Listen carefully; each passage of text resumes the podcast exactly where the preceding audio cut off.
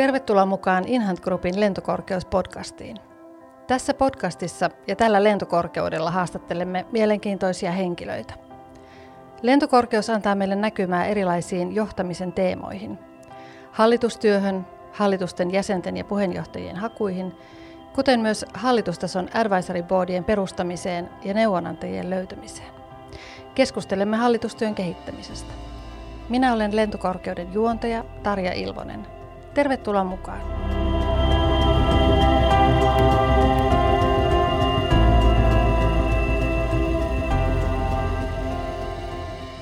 Tervetuloa mukaan Lentokorkeus-podcastiin. Tällä kertaa meillä on aihe, josta minulta on monta kertaa kysytty. Voisimmeko keskustella tästä asiantuntijoiden kanssa? Voisimmeko tuoda erilaisia näkökulmia? Mistä tässä asiassa oikein on kyse ja miten tätä tulisi lähestyä? Aihe on, minkälaista osaamista tarvitaan hallitustyöhön. Mikä haastaa hallituksen osaamista, kokonaisuuden profilointia, määrittelyä. Meillä on tänään ilo kuulla asiasta lisää todelliselta konkarilta ja asiantuntijalta Taru Lindemanilta. Tervetuloa. Kiitos paljon. Ilo olla täällä. Kiitos. Taru Lindeman on Boardmanin partneri ja toimitusjohtaja. Boardman osaamisverkosto kehittää omistajien, hallitusjäsenten ja johdon osaamista ja yhteistyötä. Taru, oletkin vuodesta kaksituhattayksitoista alkaen vastannut yli sadasta hallitusarvioinnista sekä pk- että perheyhtiöissä, listayhtiöissä, säätiöissä, yhdistyksissä ja olet toiminut useissa kymmenissä Boardmanin valmennuksissa ohjelmanjohtajana sekä vastannut valmennusten sisällöstä sekä valmennuksen yhteydessä toteutetuista ryhmätöistä. Sinulla on kertynyt siis poikkeuksellinen määrä näkemystä, näkyvyyttä ja kokemusta tältä alueelta. Edellä mainitun lisäksi olet aktiivisesti mukana kaikissa Boardman-verkoston kehittämisfoorumeiden ja jäsenfoorumeiden toiminnassa ja vastaat verkoston toiminnan kehittämisestä, kasvattamisesta ja yhteistyökumppanuuksista. Sinulla on myös hallitustyöskentelykokemusta. Laaja-alaisesti on sekä osakeyhtiöistä, säätiöistä ja yhdistyksistä, erityisesti sieltä konsultoinnin ja logistiikan osaamisalueelta. Ennen Boardmanin toimitusjohtajuutta toimit kymmenen vuotta liikkeenjohdon konsulttina erityisesti toimitusketjujen hallintaan ja jakelustrategioihin liittyen. Ja nyt meillä on ilo kuunnella ja kuulla sinua ja ajatuksiasi hallitustyön osaamis määritysten, osaamisvaatimusten nykypäivästä ja erityisesti tulevaisuuden näkymistä. Voitaisiin ihan aloittaa siitä, että kerro nyt itse omasta urastasi, taustastasi ja siitä, että mistä kaikesta hallitus- ja johtamiskokemuksesta nyt ammennat meille näkemystä tähän keskusteluun. No kiitos. Joo. Hyvinhän sä tuossa jo kuvasit sitä polkua, mutta tota, varmaan tosiaan se isoin kokemus tulee tämän Boardman osaamisverkoston kautta, missä on toiminut jo nyt sitten yli yksitoista vuotta toimitusjohtajana. Ja tuossa kun kuuntelin, niin tuli mieleen, että mä oon varmaan yksi Suomen koulutetumpia hallitusammattilaisia, kun noin monta valmennusta on ollut kuulemassa eri asiantuntijoita. Mutta jopa niitä enemmän niin oppinut niistä ryhmätöistä, oikeista konkreettisista keisseistä ja haasteista, minkä parissa ne omistajat, hallituksen jäsenet ja ylinjohto pohtii. Ää, mä, mun ehkä polku tähän, miten mä oon tällaiset rooliin päätynyt, oli kun mä toimin konsulttina ja, ja olin yrittäjänä ja tein tota, näitä logistiikkaa ja jakelustrategioita, niin yksi Boardmanin partnereista ja perustajista oli silloin mun kollega, ja mä pääsin sitten sivusta seuraamaan jo Boardmanin perustamista alkuvaiheesta asti, ja, ja tota, olin auttamassa erilaisissa tapahtumajärjestelyissä ja toimittamassa ensimmäistä V S O:n kustaltavaa hallitusomistajana siellä johdon tukena kirjaa, ja, ja siitä pikkuhiljaa sitten äh, tota, imeydyin tähän tematiikkaan mukaan, ja tosiaan sen lisäksi, että on nämä valmennukset, niin sitten se kokemus sieltä arvioinneista ja, ja tota, kyllä meidän eri kehittämisfoorumit ja tämä osaamistarpeet, mistä on tänään tarkoitus puhua, niin siellä paljon nousee niitä teemoja ja keskusteluja ja haasteita, että minkä kanssa ne hallituksen jäsenet kamppailee. Mm. Tämä on varmasti tärkeä keskustelualue nimenomaan hallitusjäsenten ja hallitusten keskusteluissa ja, ja, ja suunnittelussa ja rotaatioissa, mutta myös huomaan, että minulta kysytään usein niin, että henkilöt, jotka haluaisivat hallitustyöhön, Kyllä. että onko minun osaamiseni juuri sellaista, mitä tarvitaan, tai onko tämä sellainen polku, mitä kannattaisi lähteä etenemään, ja, ja onko näin, että se osaamiskirjo tavallaan on ehkä laajentunutkin tässä vuosien saatossa on yleisesti siis ehdottomasti, haetaan entistä monipuolisempia osaajia. Ylipäänsä hallitustyö sinällään on kehittynyt tosi paljon ja hallitukselta vaaditaan ja osataan pyytää sellaista lisäarvoa sinne johdolle ja se tuo niin kuin erilaisia osaamisvaatimuksia siitä, että miten kun ei olla itse operatiivisessa tekemisessä, mutta kuitenkin seurataan maailmaa, jokainen tuo sen oman näkökulmansa, niin miten sitä johtoa pystyisi parhaiten tukea. Hyvin vähän enää tänä päivänä puhutaan siitä, siitä niin kuin että, että riittää, että sä oot toiminut toimitusjohtajana tai ymmärrät tuloslaskelmat ja taseet. Mm. Joo, ne on kyllä tietty perusasia, mutta se ei itse asiassa riitä kauhean pitkälle. Mm. Mikä on tänä päivänä sellainen, jos nyt jätetään tällaiset ihan ilmeiset maailmanpoliittinen tilanne ja muut, mutta mut tässä genressä sellaisia aiheita, teemoja, mitkä puhuttelee sinua? Mulle on ollut nyt viime aikoina tosi tärkeä... Öö, Ja, ja paljon keskustelussa meillä verkostossakin on ollut tämä työn ja johtamisen muutos. Mm. Ja se, se kyllä on kummunnut tästä sekä maailman poliittisesta tilanteesta, mm. että koronahan teki tosi paljon siitä, kun siirryttiin etämoodiin ja sitten on lähdetty ö, hybridimalliin. Mutta se ei ollut vaan tämä tekniikan käyttö ja etäläsnämalli, vaan se toi kyllä eri, eri tavalla se henkilökunnan ö, tukemiseen liittyvät tarpeet ja sen yhteisöllisyyden, minkälaista valta, vastuukysymyksiä tota, eri organisaatioissa pohditaan ja, ja mitä mahdollistetaan. Sitten tietysti se iso teema, mikä t- tätä pitää pinnalla hallitustasolla asti on se, että kyllä nyt melkein organisaatiotyypistä riippumatta on tietynlainen osaajapula ja, ja oikeasti niistä mm. hyvistä tyypeistä taistellaankin aika kovasti ja sitten tasapainotellaan sen työntekijän ja työnantajan roolista ja, ja mahdollisuutta vaikuttaa asioihin. Et, et paljon on tapahtumassa, niin musta se on tosi, sä paitsi mä tykkään ihmisistä ja johtamisesta, niin siksi tämä on erityisen mm. mielenkiintoinen teema, että mitä on tapahtumassa. Ja tässä ollaan todella tärkeän äärellä. Lopulta tämmöinen voimavarahallitusajat.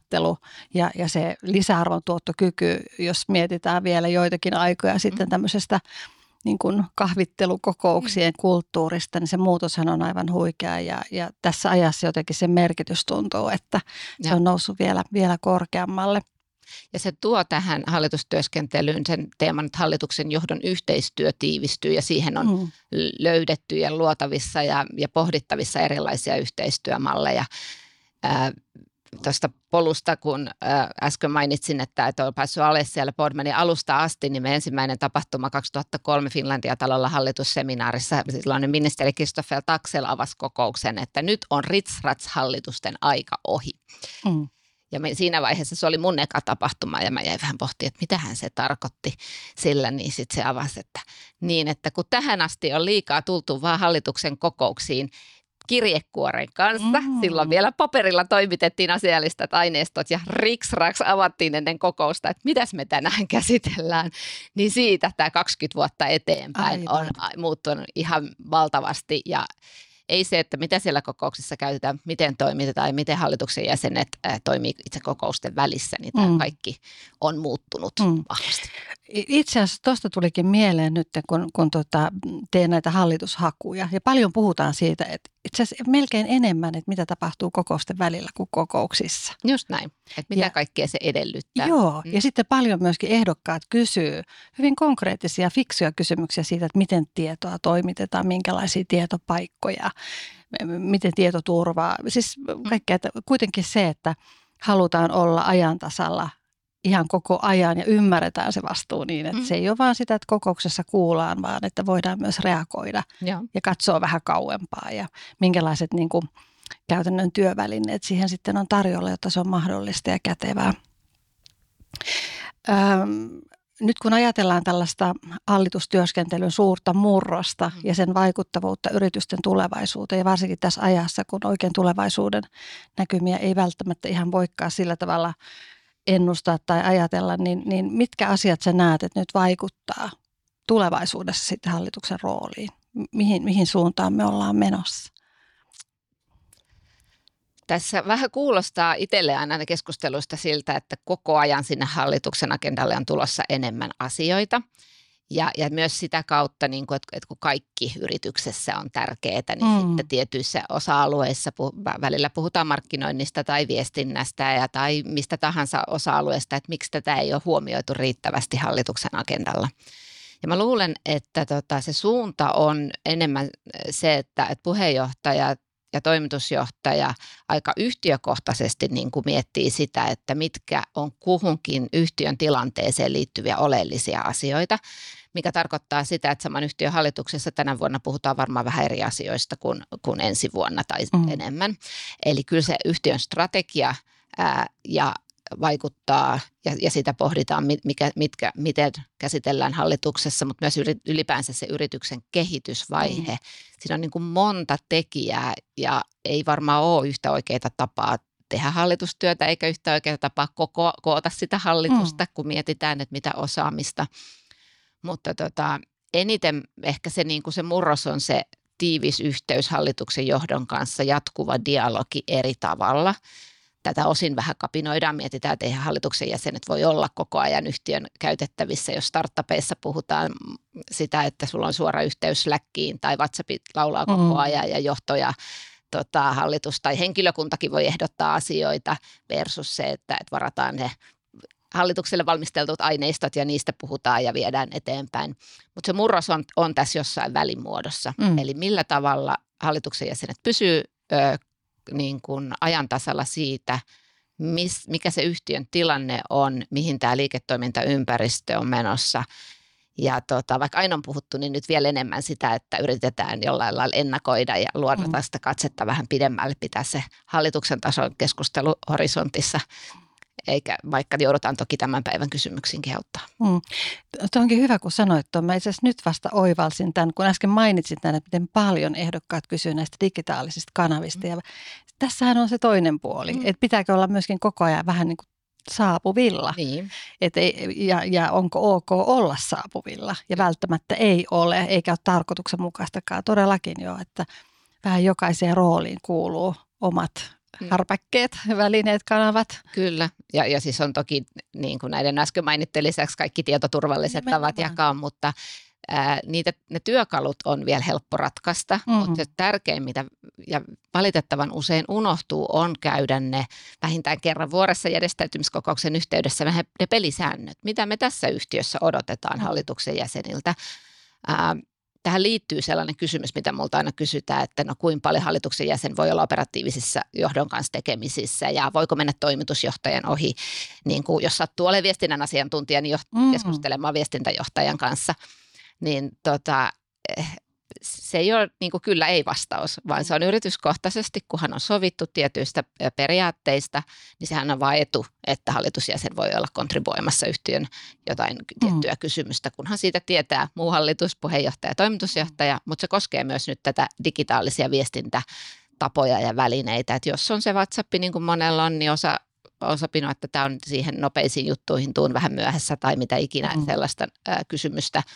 Tai sitten joku toinen kanava, että tämä on teille vähän seurattavaksi, kun pääsette tuonne meidän Slackiin, missä meidän johto keskustelee mitä haasteita, mutta ei ole oletus, että olette siellä kommentoimassa mm. niihin, että, että se on vaan niin kuin tiedoksi. Tai mikä ikinä se oikea tapa on, mutta se tärkein on siinä, että, että on, käydään nämä pelisääntökeskustelut. Mm, kyllä. Yksi tällaisen kommunikointiin tai dialogin sääntöihin liittyvä asiahan on myöskin se, että hallituksella täytyy olla lupa kysyä. Joo, erityisesti. Ja, ja tota, hiljattain törmäsin sellaiseen keskusteluun, tai itse asiassa aikaisemminkin on törmännyt jälleen kerran siihen, että hallituksessa kerrottiin näin, että oli sellainen tilanne, jossa ää, jäsen sanoi, että mä en tiennyt ja mulle ei kerro. Mm. Ja siihen viisasti joku totesi, että sellaisia lauseita ei hallitustyössä ole, sun pitää kysyä. Mm. Ja sitten ehkä juuri se, että mitä kanavaa käyttäen ja milloin, onko se kokous, milloin saan kysyä vai voinko kysyä tai tuoda jotain yllättävää tietoa sitten niin kuin kokousten välilläkin, niin tässä on iso, iso murros varmasti monelle, mm. jo konkarillekin hallitustyöntekijälle. Joo. Ja, ja, ja sitten tuohon asenteeseen liittyen myös vielä tämä lisäarvo, mistä puhuttiin, kun on selvästi Suomessakin kiinnostusta hallitustehtäviin. Sä sanoit, että teiltä paljon kysytään ja, ja mitä osaamista kaivataan, niin sitten se näkökulma, että, että se myös muuttaa sitä, että on oikeasti halu tehdä, antaa lisäarvoa sinne johdolle. Ja kyllä mä haastan monia toimitusjohtajia ää, hyödyntämään sitä osaamista et, ja esittämään hallitukselle niitä kysymyksiä, okay, mitä on asian päällä. Et ei sitä kannata pelätä, vaan niin kuin hakee ne, se paras lisäarvo, mitä nyt kyseisessä hallituksessa kulloinkin on hyödynnettävissä mm. eri jäseniltä. Mm. Mutta kuten sanoit, pelisäännöt täytyy kerran vuodessa käydä läpi, pysyä, pitäytyä niissä ja tehdä hallittuja muutoksia. Mm. Mm, mielenkiintoinen yksi muutos, minkä kuulin äh, yhdessä keskustelussa oli, että hallituksen ja operatiivisen johdon välillä rakennettiin mentor-työpareja. Mm-hmm. Ja mietin, että hmm, ei ihan tavanomaista, mutta siihen yhtiöön, juuri ja. Niin kuin sanoit, siihen yhtiön sen tilanteeseen varmasti juurikin sopiva, että siellä oli sitten tällaiset vastinparit tunnistettu. Ja. Ei kaikki, mutta osa muutamia. Ja sekin on yksi malli, mutta ehkä ei voi suositella kaikille, vaan juurikin tällainen tilannekohtainen esimerkki ihan. Joo, mä oon kanssa kuullut, ja varsinkin jos on joku ä, yritykselle kriittinen strateginen tilanne tai no yrityskauppakysymys, jossa selkeästi on sit sovittu, että henkilö A ja henkilö B on toinen talousjohtaja ja toinen lakkiasianjohtajan omien Joo. kokemustensa kautta auttamassa tässä tietyn aikaa kysymyksissä, niin ehdottomasti. Joo. Ja, ja tästä mun tuli mieleen vielä siitä muutoksesta hallitustyöskentelystä, että jos isommissa yhtiöissä on aika vakiintuneet nämä valiokunnat, niin entistä enemmän puhutaan vähän sitten tällaisista ad hoc pienemmistä työryhmistä siihen tiettyyn strategiseen tilanteeseen. Mm. Osa hallituksen jäsenistä ehkä voi perehtyä paremmin alkuun tai valmistella sitä koko hallituksella olla johdon kanssa, niin näitä käytetään myös, jolloin siitä, sitä hallituksen osaamista pystytään hyödyntämään mm. tehokkaasti. Valiokunnista puheen ollen, ne taitaa olla uudessa nousussa. Joo. Eli vielä niin kuin pienemmässä päässä tai jopa perheyhtiöissä. Miten sä oot kokenut tämän? Joo, tota, no varmaan ne yleisemmät, mitä pörssiyhtiöissäkin mm. on, niin tarkastusvaliokunta, niin kyllä perheyhtiötkin alkaa sitä hyödyntää. Ei. Ehkä ihan samoilla termeillä, mutta ennen kaikkea se, niin kuin, että tietyt... Ää, tietyllä lailla valiokunnassa katsotaan se kokonaisuus ja käydään mm. vähän tarkemmin läpi. Ja sitten toinen tämä palkitsemishenkilöstövaliokunta, siinäkin nimi vähän niin kuin muuttuu, mutta mietitään sitä johtamista niin kuin laajemmin ja koko ketjun osalta, niin se on toinen, mikä on, mikä on tuo, tota, laajentunut myös mm. listayhtiöstä. Siinä mielessä hienoa, että vanha hyväksi koettu mm. tapa toimia löydetään niin kuin laajemmin sitten mm. hyödynnettäväksi. Ja, ja myöskin se, että valiokunnissahan voi olla myös ulkopuolisia asiantuntijoita käyttää ja hyödyntää sitten. Miten muuten tällainen asiantuntijoiden käyttö sun kokemuksen mukaan hallitustasolla on muuttumassa tai onko muuttumassa? Ähm. Mä luulen, että se on pikkuhiljaa äh, lisääntymässä mm. ja se on yh- yhteistyössä myös niin kuin hallitus ja johto tietyllä tavalla, kun on ne kysymykset, että keräännytään sen strategisen teeman ympärille. Mm. Mutta myös ihan hallitus äh, erikseen voi tiettyihin teemoihin äh, hakea sitä sparrausta ulkopuolista asiantuntijoita. Ja itse asiassa se on niin kuin ihan fiksua, jos mietitään meidän huolellisuusvelvoitetta, että mm. kun tehdään isoja päätöksiä investoinneista tai johonkin markkinoille menosta tai muusta. Virheitä saa tehdä, mutta jos se huolellisuusvelvollisuus, jos ei ihan kaikki tiedä ja ymmärrä, mitä mm. tämä tarkoittaa, niin sitten sinne ihan hallituksen ulkopuolisia kutsutaan sparraamaan, kertomaan taustoja ja, ja luomaan niitä näkemyksiä, mihin suuntaan ollaan menossa. Niin ainakin tämä on siellä isommissa yhtiöissä, mutta sitten tota, ehkä pienemmissä yhtiöissä, jos ei niin sitten on myös erilaisia advisoreita, jotka kanssa tulee niin kuin tiettyyn tilanteeseen auttamaan mm. vähän niin kuin pidemmällä jänneellä sitä, myös sitä hallitusta ja toimitusjohtajaa ja omistajaa mm. pienemmissä. Ne on usein vähän samoissa rooleissa, niin mm. tavallaan auttamaan sitten askeleita eteenpäin. Siinä roolissa varmaan auttaakin se, että on, on niin kuin tosiaan sanoit vähän pidemmän aikajakson, ehkä pari vuotta tai jotain, sillä tavalla kulkee rinnalla ja vaatii varmaan myös perehtymistä, perehdyttämistä. Joo. Jotta sitten se neuvo, ne neuvot ovat varmasti sitten oikeanlaisia siihen kontekstiin ja tilanteeseen sopien. Joo. Oma kokemus on myöskin se, että kyllä ehkä entistä enemmän rohkaistutaan perustamaan advisory boardia ja se on hyvä asia. Ja ehkä se vielä, että kun se on tällainen board, niin kuin ryhmä, mm. niin siinä myöskin ryhmän jäsenet saa toisiltaan kuin että olisi senior advisory, joka vaan ammentaa siitä omasta, tai ei nyt mitenkään vain, mutta ammentaa siitä omasta kokemustaustastaan ja, ja näin. Näistä hallitusten osaamistarpeista ja, ja mitä osaamista hallituksiin nyt haetaan, niin miten näet esimerkiksi eri toimialoilla, onko eroja tai, tai miten? Mm, no mä itse asiassa en usko, että on toimiala kysymys niinkään. Mm. Se, tota, se varmaan riippuu, niin kuin ensin äsken vähän sanoin, siitä yrityksen tilanteesta, omistaja kypsyydestä ja yrityksen strategiasta. Se, että ylipäänsä semmoiset perusasiat, mistä äsken lähdettiin liikkeelle, ennen on haettu nimenomaan oletettu, että kaikilla pitäisi olla vähän jonkinlaista toimitusjohtajakokemusta. Se ei mun mielestä ole, ole edellytys, mutta toki hyvä, että osalla on. Se aina auttaa sit, auttama, myös paraamaan sitä toimitusjohtajaa ja tietää vähän niitä haasteita, mm. minkälaisia kysymyksiä, mutta ylipäänsä iso, isompaa niin kuin johtamiskokemusta. Mutta tota, äh, kyllä kun mä oon myös jutellut useampien ää, tota, näiden erilaisten headhuntereiden kanssa, rekrytoijien kanssa ja sitten omistajien kanssa, jotka niin kuin itse on rakentamassa, pohtimassa sitä, niin ää, kyllä sitä, niin kuin se osaamistarve ja halu on monipuolistunut. Mm. Ja en halua sanoa pelkästään tätä diversiteettikysymystä, missä puhutaan sukupuolesta tai iästä tai kansallisuudesta. Ne on mm. toki niin kuin yksi asia, mutta entistä enemmän mm, sen perus...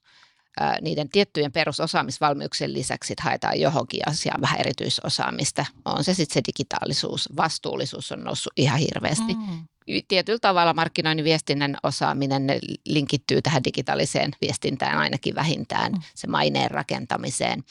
Et ne tu- siellä on niin kuin monipuolisesti haetaan erilaisia osaamisia, mitä ylipäänsä liikkeen johdossa vaaditaan, mutta ne tuo tavallaan sen lisän, että pitää olla tietty pohja sitä yleistä ymmärrystä liikkeen johdosta ja sitten tuoda se oma lisäarvo ja sitten on niin kuin kokonaisuudessa huomioitu nämä erilaiset osaamiset, niin se on tosi tärkeä. Sellaiset asiat, mitkä ei aikaisemmin ollut niin vahvasti, niin kuin tämä vastuullisuus, mutta myös henkilöstö, tämä työjohtamisen muutos, henkilöstöjohtamisosaaminen, H R-osaaminen, ne on noussut nyt niin kuin vielä enemmän kans agendalle, että kun ne on liiketoiminnassa tärkeitä, niin sitten ne on pikkuhiljaa noussut sinne hallitukseen, että haetaan sitä osaamista mm. lisää. Niin hyvin strateginen, kriittinen asia yrityksessä, että miten siellä osaaminen kehittyy. Öö, työelämän murros kaiken kaikkiaan varmasti puhuttaa hallituksia ja syytä onkin. Ja esimerkiksi vaikka asiana sellainen, että tänä päivänä ehkä varsinkin no nuorempia. Nyt mä mietin, että siis myöskin ehkä niin kuin seniorimpi väki saattaa ajatella, että voisin vaihtaa työpaikkaa, jos voisin tullakin ei työsopimuksella, vaan yrittäjänä. Mm. Ja tavallaan se semmoinen niin kuin työsuhteiden muuttuminen ei olekaan enää työnantaja ja henkilöstö, vaan onkin sopimussuhteita. Että tässä on paljon sellaista, mille varmasti on hyötyä, että siellä strategisella tasolla hallitus myöskin pohtii asiaa ja miettii, miten meidän yrityksessä halutaan toimia. Ehdottomasti, ja toi tietysti tavallaan osin tämä alustatalouden tuleminen mm. myös tähän työn tekemiseen, yrittäjyyden ja erilaiset väliaikaiset määräaikaisjohtajuudet ja muut, mm. muut tuo sen, sen kysymyksen, jossa sitten myös hallitustasolla mietittävää, että miten se tässä meidän organisaatiossa toimii, kuinka tasa-arvoisesti näitä eri ihmisiä koetaan omaa ja, ja sitten tätä vuokratyövoimaa. Siihen liittyy myös ihan sopimuksellisia asioita ja verotuksellisia ja, ja muita, mm. mitä niin kuin pitää osata huomioida. Mutta että se on yksi, yksi osaamisalue, mitä aikaisemmin ei ehkä siellä ihan hallitustasolla, mutta niin kuin tuossa aikaisemmin sanoin, että kun on pula niistä hyvistä tekijöistä, halutaan, että henkilöstökokemus on hyvä ja, ja meidän ihmisistä pitää huolta ja saadaan niistä paras irti, niin tota, kyllä ne, nämä kysymykset myös siellä pohdituttaa, että minkälaisilla rakenteilla, johtamisrakenteilla tai, tai sopimusmalleilla toimitaan. Mm. No mitkä on sellaiset ehkä niin kuin top-osaamisalueet, jotka näet, että erityisesti korostuu? Tuossa mainitsit nyt tämän vastuullisuuden, se oli tärkeä. Digitalisaation mainitsit, H R, onko jotain muita sellaisia, mitkä nyt tässä ajassa nyt mietin mm. ehkä hallituspaikkaa suunnittelevalle henkilölle tai sitten joka sitä oman yhtiön hallitusta pohtii, mit, mitä kannattaisi vielä huomata miettiä? No nämä jo mainitut on niin kuin semmoisia, mitä, mikä koskee tosi monia yrityksiä. Ää, kyllä sit lisäksi ehkä jokaisen, joka sitä miettii ja, ja niin kuin, eh, mahdollista hallitustehtävää, ja tämä on tullut myös meidän omissa Boardmanin podcasteissa ää, hallitusammattilaisilta, että tärkeä pohtia se, että mitä, mitä itsellä on annettavaa, mm. ja se, se ei silloin ole välttämättä aina tämä funktionaalinen osaaminen, vaan se on, jos mietitään jotain yritystilannetta, se voi olla markkinaan liittyvä tai just yrityskauppakokemusta tai niin kuin sellaista lisäarvoa, minkä on omalla urallaan oppinut, jonka voi, jossa voi olla auttamassa sitten muita yhtiöitä. Mm. Ja silloin se on aika laaja kirjo asioita, jotka liittyy aina kyseisen yhtiön strategiseen tilanteeseen, että, että tulisi aika pitkällistä asioita, mitä siinä pohditaan. Mm. Ylipäänsä mä, mä näen, että, että kun hallitusta muodostetaan, niin siellä kaivataan myös sellaisia niin kuin just pitkän, strategisen ajattelun pitkän linjan niin kuin osaajia, jotka jollain lailla ennakoi näkee, mitä mar- muuten markkinoilla tapahtuu. Se voi olla samalla toimialalla tai sitten täysin eri toimialalla, mistä tähän seuraavaan olisi opittavaa on P two P, P two C maailmassa. Hmm.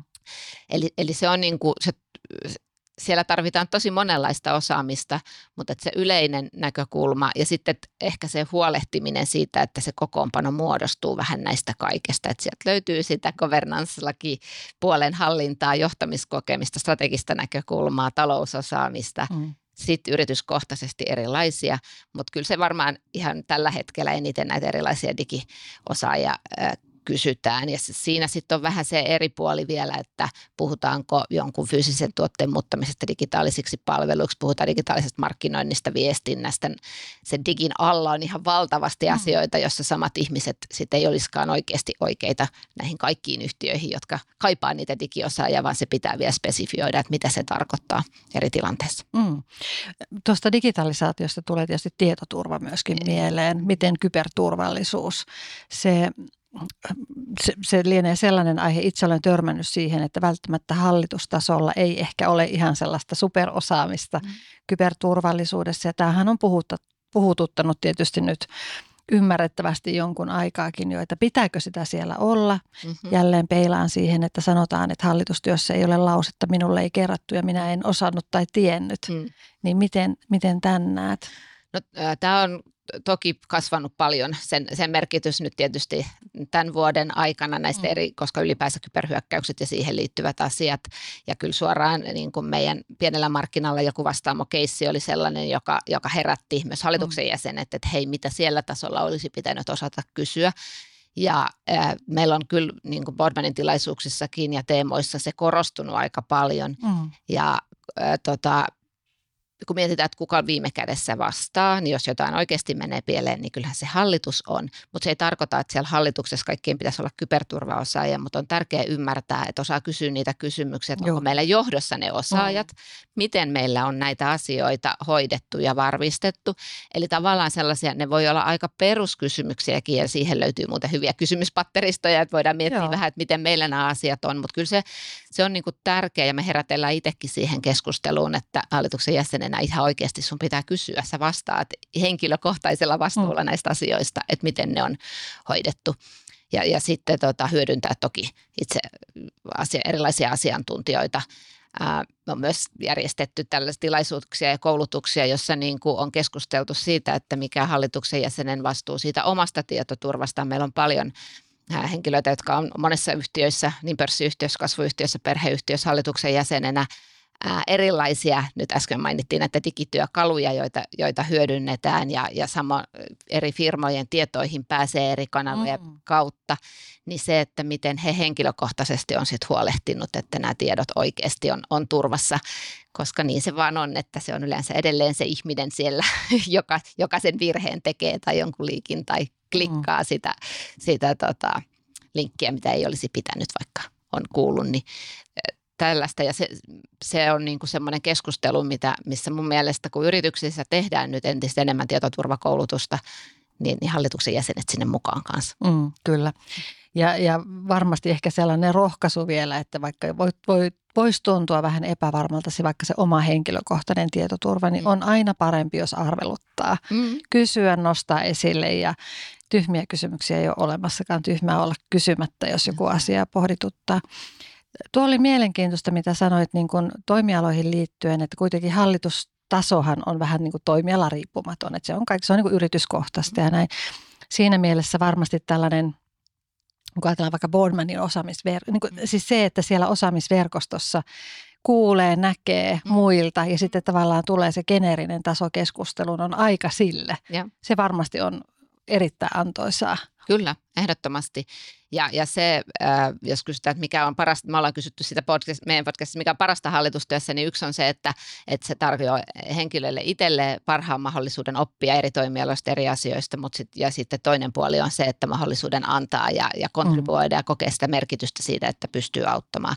Mutta ihan niin kuin sä sanoit, että sen lisäksi, että käydään tiettyjä asialistan äh, kohtia läpi, niin se keskustelu, se tulevaisuussuuntautunut keskustelu, mihin ollaan menossa, mitä tässä liiketoimintaympäristössä on tapahtumassa, mitä te olette kuullut muilta toimialoilta tai muista firmoista, joita meidän pitäisi huomioida, niin se on tosi tärkeää.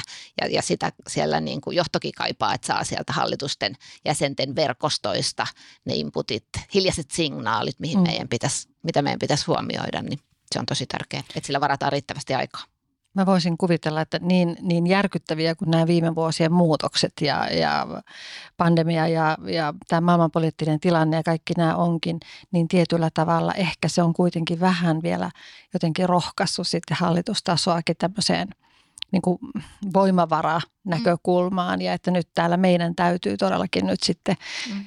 kontribuoida ja ottaa asioista selvää ja se, se vastuu tunnustaa ja tunnistaa huolellisesti ja siinä mielessä tämmöinen verkostossa käytävä vertaiskeskustelu ja muiltakin oppiminen varmasti siellä ei pelkästään hallitusroolissa, vaan muutenkin on tärkeää. Ihan mahtavaa. Kiitoksia Taru. Ihan tähän loppuun vielä kysyisin, että onko jotain sellaista erityistä, mitä haluaisit vielä kuulijoille sanoa tähän nimenomaan näihin osaamistarpeisiin ja sen kehittymiseen liittyen. Jotain sellaista pohdittavaa, mitä voisi tässä omassa, omassa roolissa kukin sitten miettiä. Mm.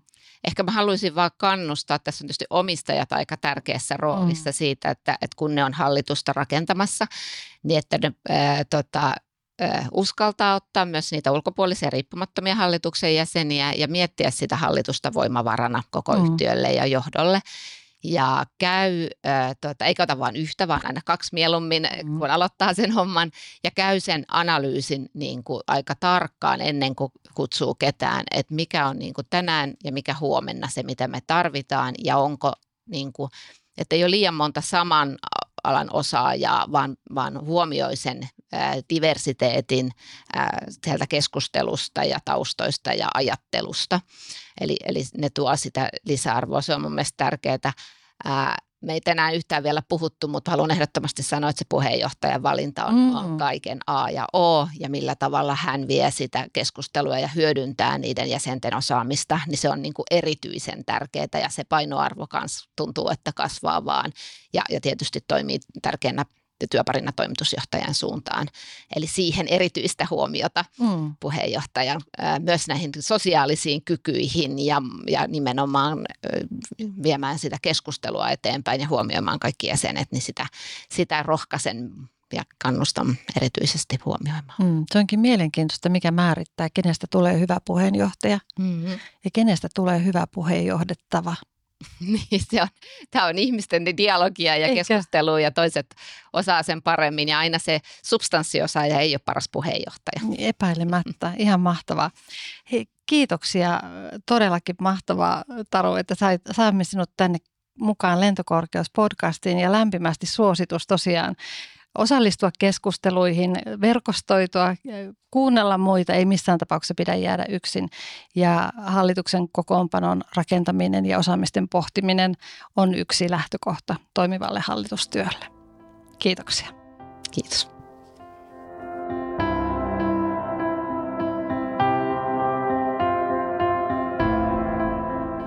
Kiitos, kun kuuntelit Lentokorkeus-podcastia. Tulevissa jaksoissa pureudumme jälleen mielenkiintoisiin hallitustyön teemoihin.